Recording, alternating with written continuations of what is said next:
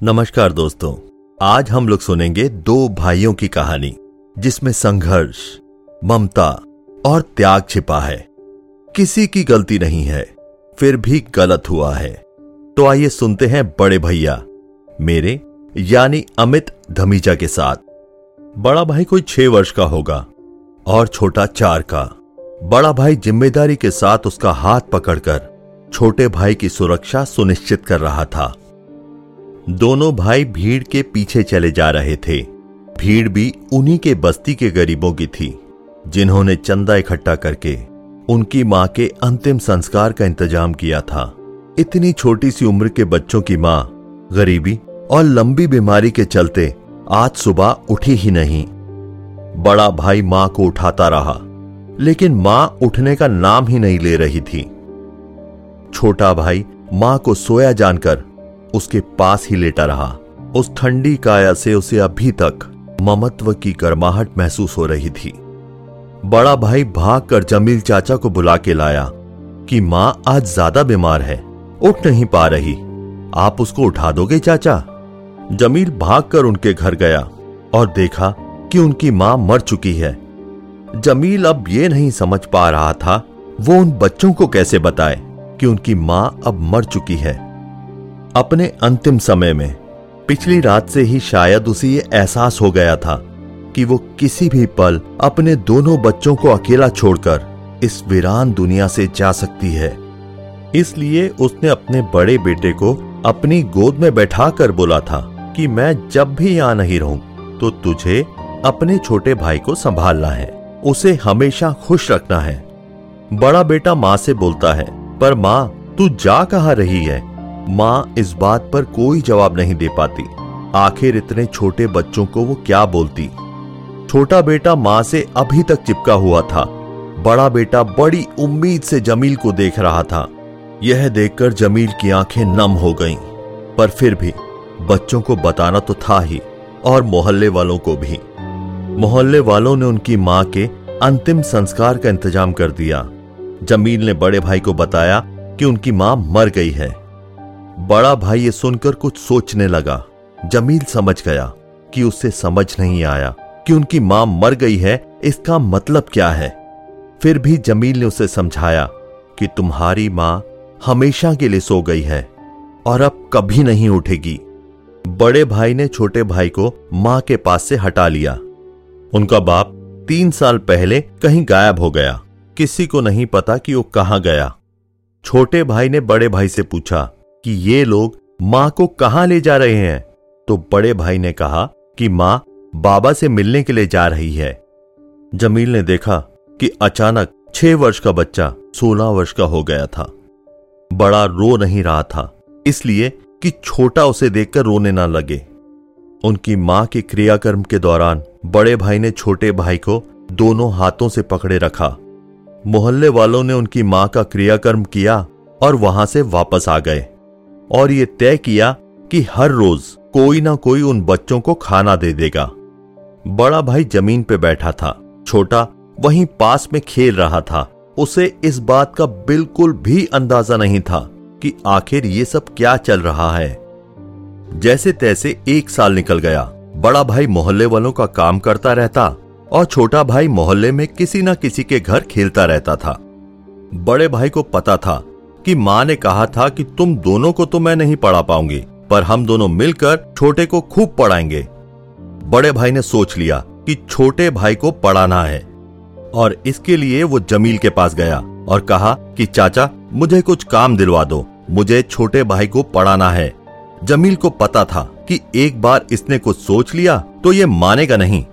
जमील उसे पहलवान के पास ले गया। जमील को पता था कि पहलवान ही इसे कुछ काम दे सकता है। आखिर उसने ही सबसे ज़्यादा पैसे दिए थे उनकी माँ के अंतिम संस्कार के लिए। जमील ने पहलवान को सब कुछ बताया। पहलवान ने कहा कि तुम यहाँ काम कर पाओगे? उसने कहा हाँ मैं यहाँ सब काम कर लूँगा। पहलवान ने पूछा पैसे कितने लोगे? बस मेरे भाई की फ़ीस और उसकी किताबें आ जाएँ, बस उतना ही। पहलवान दयालु था। वो चाहता था कि दोनों भाइयों को पढ़ा दे पर गरीब के दिल में दया ज़्यादा होती है और जेब में पैसे बहुत कम। खैर, पहलवान ने उसे अपने ढाबे पर रख लिया। वो सब्ज़ी काटने से लेकर बर्तन तक सारे काम करता था। देखते ही देखते बड़ा भाई एक से एक बेहतरीन सब्ज़ियाँ बनाने लगा। छोटा भाई भी पढ़ाई में बहुत होशियार निकला। उस पर टीचर विशेष ध्यान भी देते थे। आखिर सब जानते थे उनके बारे में। कितने संघर्षों से पढ़ा था वो। खैर, जो भी हो, उसने अपनी बारहवीं कक्षा प्रथम श्रेणी से पास की। उसके बाद ग्रेजुएशन की ट्यूशन पढ़ा पढ़ा कर बड़ा भाई भी जितने कमाता, सब उसको दे देता। और उसने आईएएस बनने का ठाना। बड़े भाई ने कहा, तुम मेहनत करो, पैसे मैं दूँगा। बड़े भाई ने दिन रात एक कर दिया, ढाबे पर, शादी ब्याह में, हर जगह से पैसे कमाए। पहलवान ने भी मदद की और छोटा भाई आईएएस बन गया। उस दिन पूरे मोहल्ले ने खुशियाँ मनाई। आखिर वो ही तो था उनका परिवार। दोनों भाई अपनी माँ को याद करके गले मिलकर खूब रोए। छोटा भाई ट्रेनिंग के लिए चला गया। समय समय पर भाई को पैसे पहुंचाता रहता था। बड़ा भाई कुछ पैसे अपना घर बनाने में, बाकी पैसे मोहल्ले की मदद करने में खर्च करता था। दिन निकलते गए। छोटे भाई की ट्रेनिंग भी पूरी हो गई। उसी दौरान उसे वहाँ एक लड़की से मोहब्बत हो गई। दोनों ने शादी करने का फैसला कर लिया। लड़की के घर वालों को कोई आपत्ति नहीं थी। और बड़े भाई को इस बात की खुशी थी कि उनका परिवार फिर से फलने फूलने लगा है। शादी के बाद छोटे भाई का दूसरे शहर में तबादला हुआ तो उसने बड़े भाई को अपने पास बुलाया। पर बड़े भाई ने मना कर दिया। यह कहकर कि जब तेरा तबादला यहाँ होगा, तब मैं तेरे साथ रहूँगा। तब तक अपने पुराने परिवार के कुछ कर्ज उतारते रहेंगे।